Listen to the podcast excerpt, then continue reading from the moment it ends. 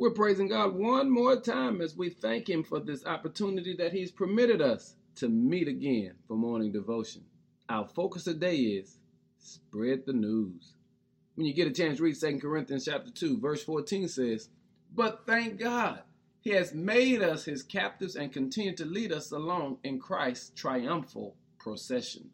Now He uses us to spread the knowledge of Christ everywhere like sweet perfume. And the Lord has called you and I to do nothing more than spread the good news about Him. How do you do it? You see, our lives ought to be a living celebration of the good things God has done for us.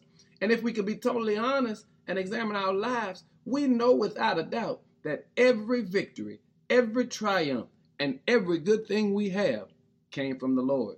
So here is how you spread the news. As we celebrate the goodness of God through our spoken and physical testimonies, we let everybody know that it wasn't us, it was Him. Spread the good news. He blessed you with that ability. Spread the good news. He blessed you with that talent. Spread the good news. He blessed you with that gift. Tell the folk that it was not you, it was not me, but it was nobody but God. And that's how He uses us to spread the knowledge of Christ everywhere. Like a sweet perfume, let the world know nobody but Jesus made it possible.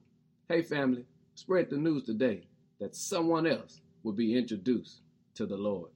In Jesus' name, amen.